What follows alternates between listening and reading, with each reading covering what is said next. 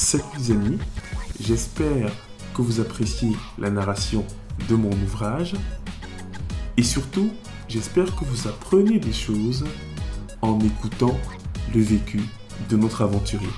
Et si c'est le cas, n'hésitez pas à nous laisser vos avis sur la plateforme sur laquelle vous nous écoutez en propulsant votre podcast dans les premiers résultats de recherche sur le média sur lequel vous nous suivez. Après avoir réalisé ces premiers pas, notre aventurier, notre protagoniste, comme j'aime bien l'appeler, va développer un certain nombre de routines. D'où l'intitulé de cette partie 4, la routine. Il va commencer à développer quelques capacités, que ce soit pour la recherche de job, la routine à l'école, les examens, les sorties. On va aussi parler d'amour et de religion. Bref, on va parler de son quotidien. Maintenant, effectivement, qu'il s'est imprégné des réalités du terrain, il est question donc pour lui de vivre, de commencer à s'épanouir, entre guillemets, bien évidemment. Je vous souhaite une très bonne écoute. Chapitre 4 La routine. La routine structure, la structure ouvre une perspective, la perspective un horizon. Peter James. L'aide envoyée à la famille régulièrement. Me voilà désormais intégré dans le système français. Ayant mes repères et mes routines, je savais déjà où trouver la bonne information dans la ville et j'arrivais à être autonome pour vivre. Une expression circule beaucoup en Afrique concernant les membres de la diaspora, à savoir un bang, il y a beaucoup d'argent. Ainsi, nos amis, famille et connaissances croient à tort que nous roulons sur l'or ici, et sommes disposés à leur envoyer ce qu'ils veulent chaque mois. Dans mon cas, j'avais été approché par les membres de ma famille avec qui je n'avais pas d'affinité, oncles, tantes, neveux, qui venaient me poser leurs problèmes d'argent chaque jour. Au début, voulant être gentil, je cédais à leurs demandes mais je ne me rendais pas compte que j'étais en train de renforcer dans leur esprit l'idée selon laquelle les personnes vivantes en Europe ont beaucoup d'argent. Certes, en Europe, de nombreuses aides concourent à ce que l'on s'alimente et se soigne assez facilement. Mais cela ne veut pas pour autant dire qu'on a de l'argent. Dans le cas particulier de la France, on trouve beaucoup d'aides qui permettent de subvenir aux besoins primaires des individus. Les aides sociales sont très bien organisées et sont mises à la disposition des plus démunis. Ma mère faisait aussi partie des personnes partageant le point de vue concernant la soi-disant richesse de la diaspora africaine en Europe. En aidant les gens chaque mois, je me retrouvais à terminer le mois avec beaucoup de difficultés, allant jusqu'à ne pas manger et me priver de sorties, de divertissements, bref, de toute distraction. Arriva un jour où étant sur les réseaux sociaux, je constatais comment ma famille dépensait de l'argent dans la boisson, la nourriture, à outrance, les sorties. J'ai eu un pincement au cœur, car en effet, moi, je me privais de tout cela pour les aider à survivre, pas pour le dilapider ainsi.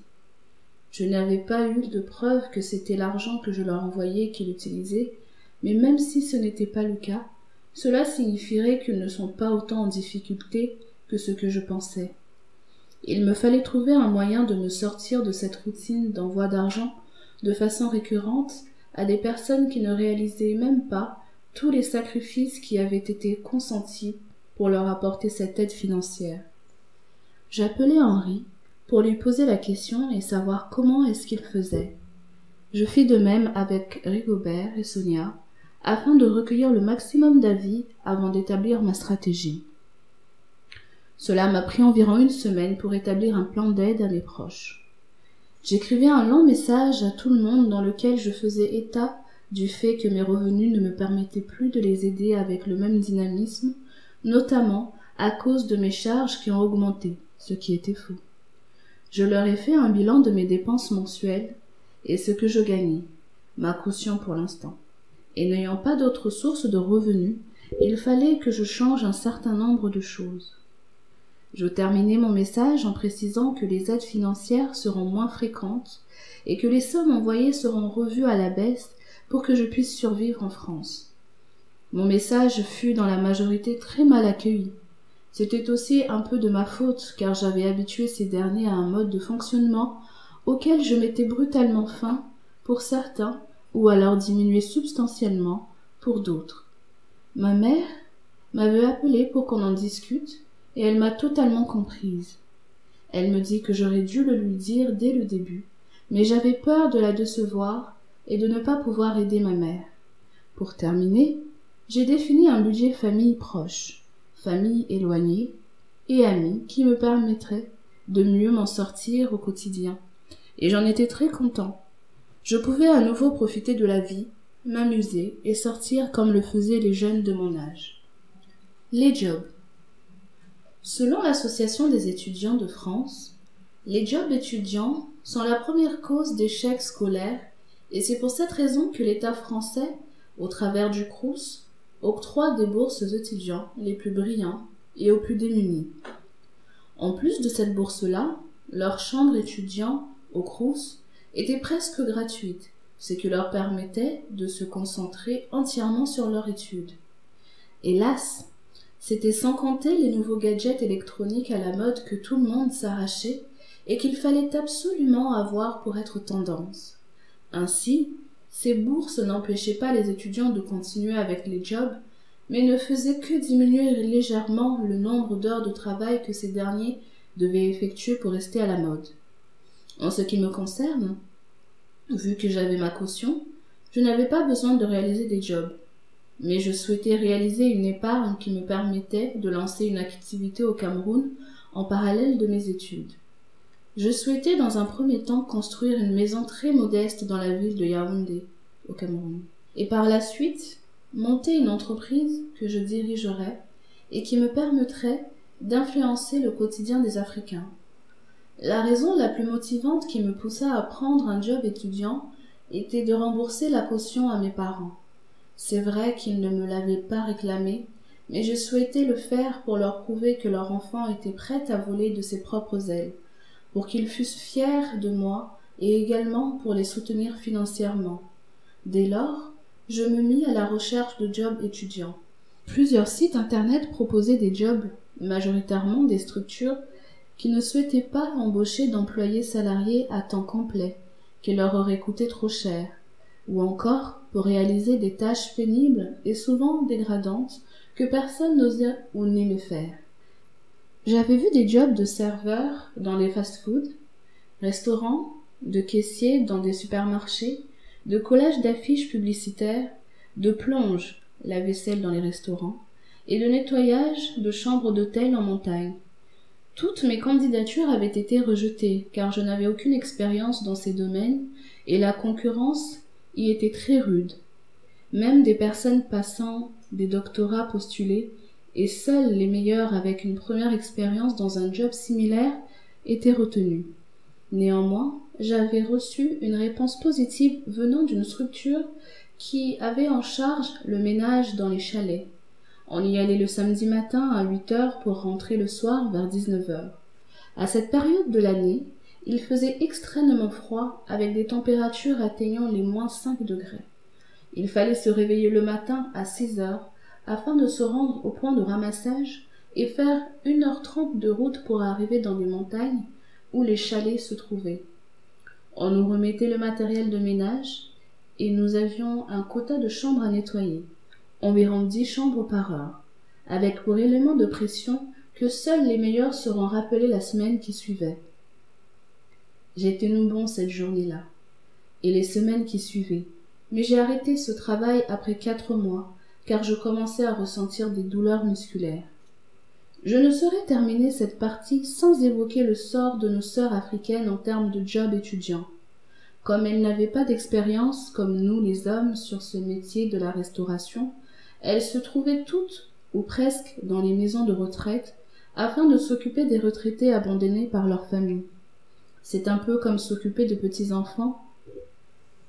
Le travail était tellement dégradant et traumatisant, décès de certaines personnes âgées, au point où elles tiennent rarement plus de deux mois. Curieusement, dans ces services, on trouvait énormément d'étrangers, car ceux-ci étaient prêts à tout pour gagner de l'argent. Mais à quel prix? École. J'avais enfin pris mes marques à l'école. Je comprenais comment le système éducatif français fonctionnait, les procédures administratives aussi. J'avais également pu observer et comprendre le comportement des autres blancs à l'égard des noirs et m'en étais accommodé. Travailleur acharné que j'étais, je donnais le meilleur de moi-même à chaque examen, ce qui était un moyen pour moi de m'exprimer dans cette salle de classe où régnait la condescendance. J'avais systématiquement les meilleures notes, ce qui m'avait valu plusieurs fois des félicitations de la part de mes professeurs et responsables administratifs. Comme quoi, le travail finit toujours par payer, et de la meilleure des façons. Mes notes reflétaient mon engagement et ma détermination pour être le meilleur, et prouvaient à tous ceux qui me regardaient de haut qu'ils s'attaquaient à la mauvaise personne. Une rumeur commença à circuler dans la salle, insinuant que je trichais et que j'avais des antisèches. J'avais très mal accueilli cette nouvelle, et je fus dans une rage folle. Sonia et Rigobert me conseillaient de rester zen. La rumeur arriva jusqu'au chef de département qui imposa une surveillance stricte lors des prochains examens. Je me mis encore plus au travail pour démentir cette calomnie qui, d'après moi, était orchestrée par des camarades mécontents de ne pas pouvoir faire le poids. Le jour de l'examen suivant, je me réveillai de bonne heure et je me mis à réviser avant de me rendre à l'école. La surveillance avait été renforcée, preuve que la rumeur avait porté ses fruits. Cela ne m'empêchait pas d'être concentré et de remettre ma copie dans les temps sous le regard moqueur d'un certain nombre de camarades qui étaient sûrement à l'origine de cette mascarade. J'attendais impatiemment les résultats qui devaient être publiés dans deux semaines. Comme je pouvais m'y attendre, j'avais encore pulvérisé tous les records, recevant les félicitations du corps enseignant et même de certains de mes camarades. Après cette séquence, j'avais assisté à une démonstration de l'hypocrisie des Français. En effet, maintenant que tout le monde savait que j'étais le meilleur, en TP, tout le monde voulait travailler avec moi. Quelle ironie, après ce que j'avais vécu. Lors des exposés en groupe, tout le monde également souhaitait faire partie de mon groupe. Je suis néanmoins resté fidèle à mes amis de la première heure, même si j'étais taxé de communautarisme. L'avantage indéniable du système éducatif français est la pléthore de ses bibliothèques bien fournies, offrant un cadre d'apprentissage sans commune mesure, me permettant de travailler de façon sereine et affronter n'importe quelle problématique. Dans ces universités, on y trouve des bibliothèques sur chaque domaine d'expertise, ce qui représente le saint graal pour l'autodidacte que je suis. C'est au travers de mes nombreuses virées à la bibliothèque que je me suis mise à lire d'autres livres que des bandes dessinées. J'en devenais même déjà accro. Il me fallait systématiquement un livre sous la main pour m'occuper pendant mes heures creuses. Autre avantage que j'avais pu constater fut la disponibilité de la connexion Internet partout, que ce soit à l'école, à la bibliothèque, à la maison, même au centre commercial. Internet représente le plus grand réservoir de connaissances mondiales permettant d'avoir des informations de la part d'experts dans tout le monde entier. Difficile de s'en passer après un certain temps d'utilisation.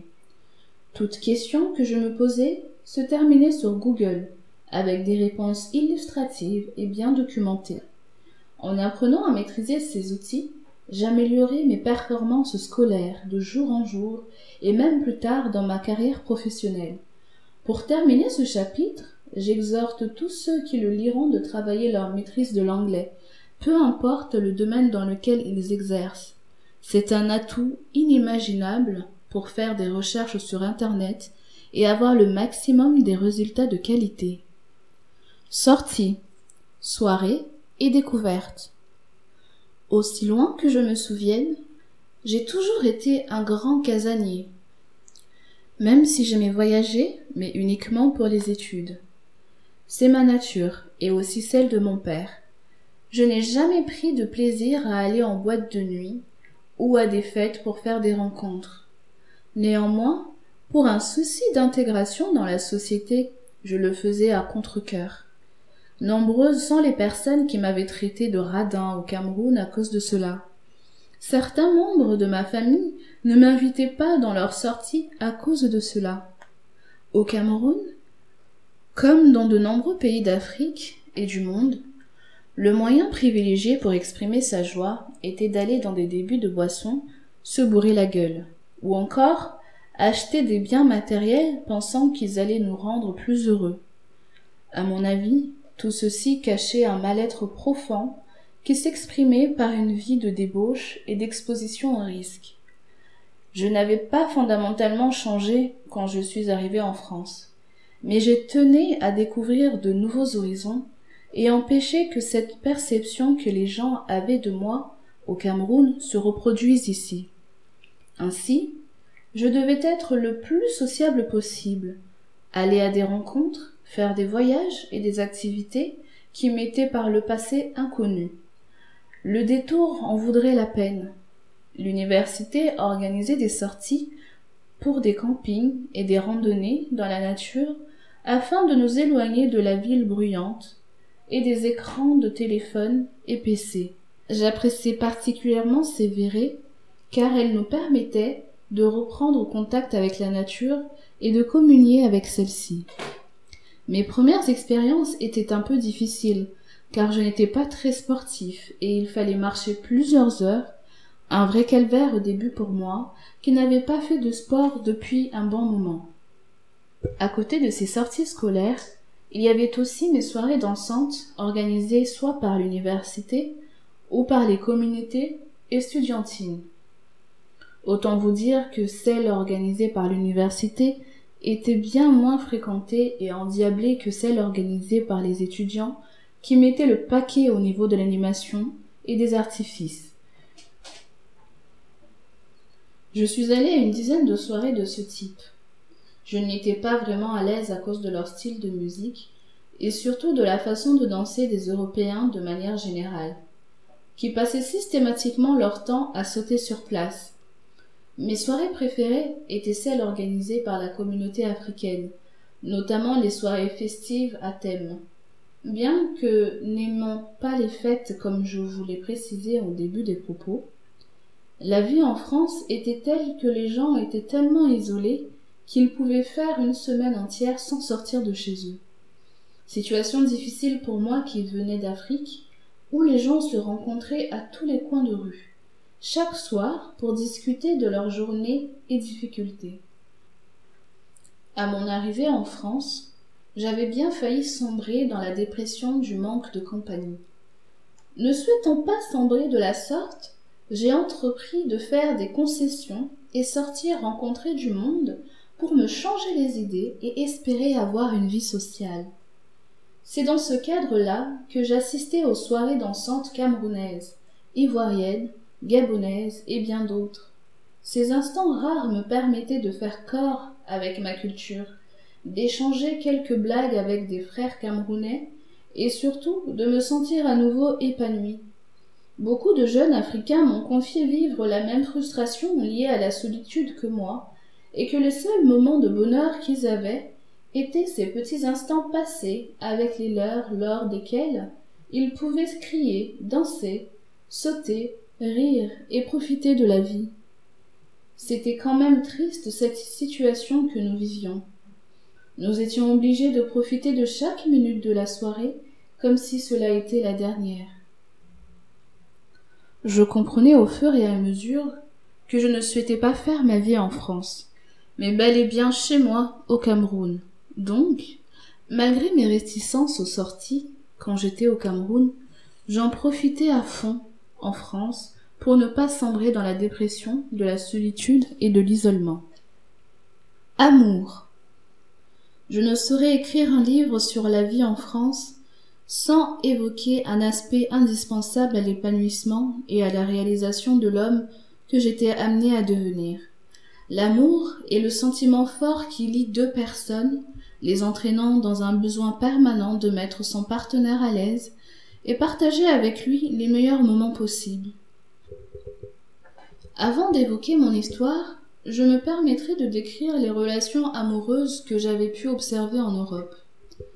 Dû à la solitude ambiante en France, tout le monde est à la recherche de compagnie pour se sentir, avant tout, moins seul. Certains par intérêt, d'autres pour le bonheur. La particularité en Europe est qu'il y a plus la recherche d'intérêts financiers qu'autre chose. J'ai été surprise de découvrir que les filles camerounaises, certaines je précise bien, sous un nouveau jour, à la recherche du confort avant tout. Les filles camerounaises, en grande partie, pour s'en sortir en France, font généralement des jobs pas toujours très bien rémunérés, aides-soignantes, coiffeuses, auxiliaires de vie ou agents d'entretien.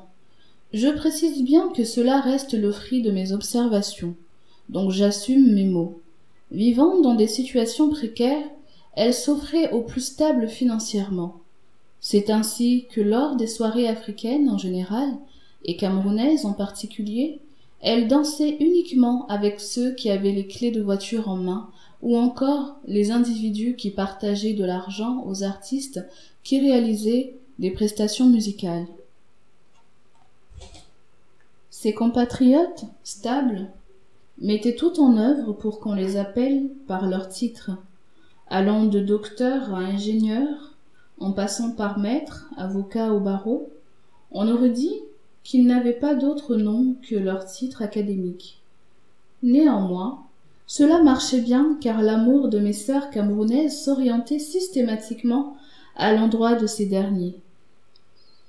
Ils avaient droit au petit nom, de danser de façon rapprochée avec elles, et même de les inviter à rentrer avec eux dans leur grand appartement. Étant déjà en couple, cela ne m'atteignait pas particulièrement mais je me mettais à la place de mes amis camerounais, en école d'ingénieur, ne pouvant pas faire le poids pour l'instant. Le problème, en mon sens, était que les filles camerounaises oubliaient que l'étudiant d'aujourd'hui est l'ingénieur de demain. La roue tourne, et ça ne sert à rien de courir. Mes chers compatriotes, ne pouvant se résoudre à ne pas être en couple, décidés de se rendre aux soirées françaises, pour espérer tomber sur des filles qui les prendraient moins de haut et qui les apprécieraient tels qu'ils étaient. Cela portait ses fruits dans la mesure où tous ceux que je connaissais en école d'ingénieur se mirent en couple avec une Française, même s'ils souhaitaient dans leur fort intérieur être avec une Camerounaise. En ce qui me concernait, je restais fidèle à ma copine du Cameroun, tant bien que mal, je m'accrochais à nos messages, appels vidéo et photos qu'on s'échangeait. La pénétration de l'Internet mobile au Cameroun faisait en sorte qu'on discutait, elle et moi, presque tous les soirs, concourant à maintenir la flamme en nous allumée. Je reconnais avoir eu quelques égarements. En effet, plusieurs fois j'ai été approchée par des Françaises qui me draguaient principalement parce que j'avais des bonnes notes à l'école et était noire. Elle trouvait cela exotique. On se voyait une ou deux fois, mais leur caractère était tellement insupportable qu'on n'allait pas plus loin. Le féminisme est, à mon avis, la pire chose qu'une femme doit mettre en avant pour séduire un homme. Donc, mes flirts se terminaient aussitôt qu'il avait commencé, car c'était impossible que je me mette avec une fille qui criait haut et fort qu'elle était mon égale et me manque de respect à cause de cela. Donc, peu importait l'écart de conduite, je revenais vers ma chérie et je l'appréciais encore plus. Je ne saurais parler de relations amoureuses en Europe sans évoquer l'une des personnes qui conseille des centaines de couples camerounais et la communauté de la diaspora. C'est un influenceur camerounais dont je n'ai pas eu l'autorisation de citer son nom, très actif sur les réseaux sociaux. Il part de son expérience personnelle en Occident et prodigue des conseils afin que les couples camerounais soient plus solides et qu'ils aient moins de divorces. Très traditionnaliste dans son langage, il encourage la diaspora à ne former qu'un et de se regarder autrement. Très populaire, il organise même des événements dans les principales capitales européennes et américaines pour rassembler la diaspora camerounaise. Sans vouloir lui jeter des fleurs, il contribue à une meilleure entente dans les couples camerounais. Son mot d'ordre, c'est la soumission de la femme à son homme, ce que les féministes, qu'il n'apprécient pas du tout, qualifient d'esclavagisme. Pour avoir observé les résultats des conseils qu'il prodigue, j'ai conseillé de nombreux amis à moi de le suivre et d'appliquer ses recommandations. La religion. C'est un sujet très clivant et même quelquefois dangereux à évoquer, tellement l'endoctrinement des populations en Afrique est profond. Nous ne réfléchissons plus par nous-mêmes. Nous devenons tributaires d'une pensée qui n'était pas la nôtre et qui devrait nous dicter les actes à poser. Avant mon voyage en France, j'allais comme la majorité de mes proches à l'église catholique tous les dimanches afin de chanter les louanges et prier Dieu. Très tôt, dans notre enfance, les parents nous obligent à les suivre au culte et aux différentes prédications, certainement pour qu'on soit à notre tour de bons chrétiens pratiquants. La vertu que je reconnais jusqu'aujourd'hui à l'Église est de parfaire l'éducation des jeunes enfants en leur apprenant à vivre en société et à faire du bien. Je ne saurais jeter la pierre à cette institution sans préciser que c'est grâce à ces enseignements que j'avais été un garçon plutôt calme et serviable, mais rien ne dit que c'était le seul moyen d'avoir une bonne éducation, et j'en aurai la preuve très bientôt. Les églises en Afrique avaient réussi à s'immiscer dans les foyers au point de le diriger à la place des chefs de famille. Une vraie aberration. Ces églises, d'un nouveau genre dites réveillées, étaient le nouveau moyen de ruiner et détruire les familles. J'étais curieux de voir comment la religion était pratiquée en Occident, car un peuple ayant réalisé autant de découvertes scientifiques devait avoir une inspiration divine et une forte proximité avec Dieu. Que non et triplement non. Jamais un de mes camarades français ne m'a parlé de religion. Aucun de mes profs et dans aucun foyer j'ai vu un objet à son effigie et pour le glorifier, même pas celui de son Fils Jésus. Je ne déclare pas au travers de ce texte qu'il n'en existe pas, mais je n'en avais pas vu et personne n'en parlait.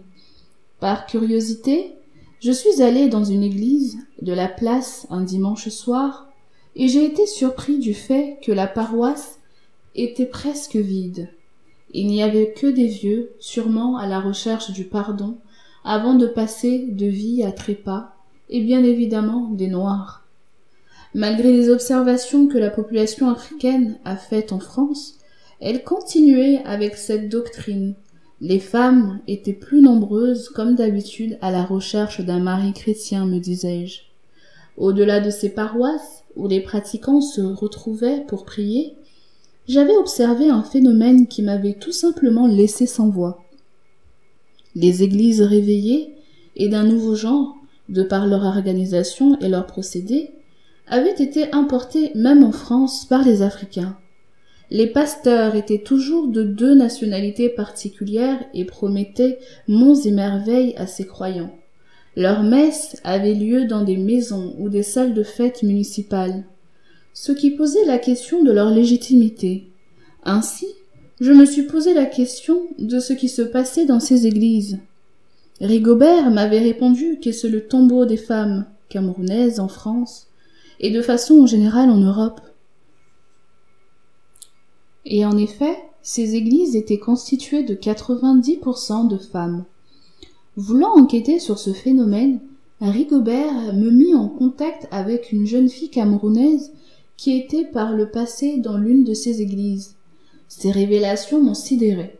Elle me dit que c'est sa famille qui, depuis le Cameroun, l'avait introduit dans cette église, et que dès son arrivée en France, elle s'y était rendue comme le lui avait demandé sa mère. Mais ce qu'elle y avait découvert l'avait découragée au plus haut point. Le pasteur couchait au vu et au su de tous avec ses fidèles. Quand il avait essayé d'abuser d'elle, elle a quitté cette église.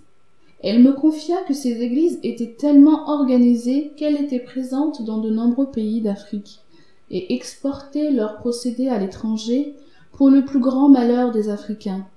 Et pour terminer, il m'indiqua que la première chose qu'on leur promettait dans ces églises était un mari riche et que si elles en trouvaient en dehors de l'église, ce dernier devait absolument intégrer l'église sinon pas de mariage. Quelle méchanceté. Enfin, moi, en tant qu'Africain, je milite pour le retour à nos traditions et au culte des ancêtres. Nous avons perdu notre identité à la suite de la colonialisation. Nous devons désormais briser nos chaînes et retrouver nos origines. C'était pour cette raison que je me suis mise à lire des ouvrages sur le culte des crânes et des traditions de mon village.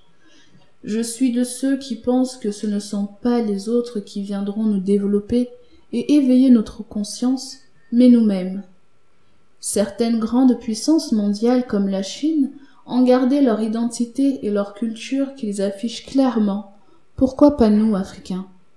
Cette conviction que je défends ici est celle de l'influenceur dont j'ai parlé précédemment, qui méprise au plus haut point ces églises sources de destruction des foyers et d'amitié entre les membres de la diaspora, mais aussi au Cameroun.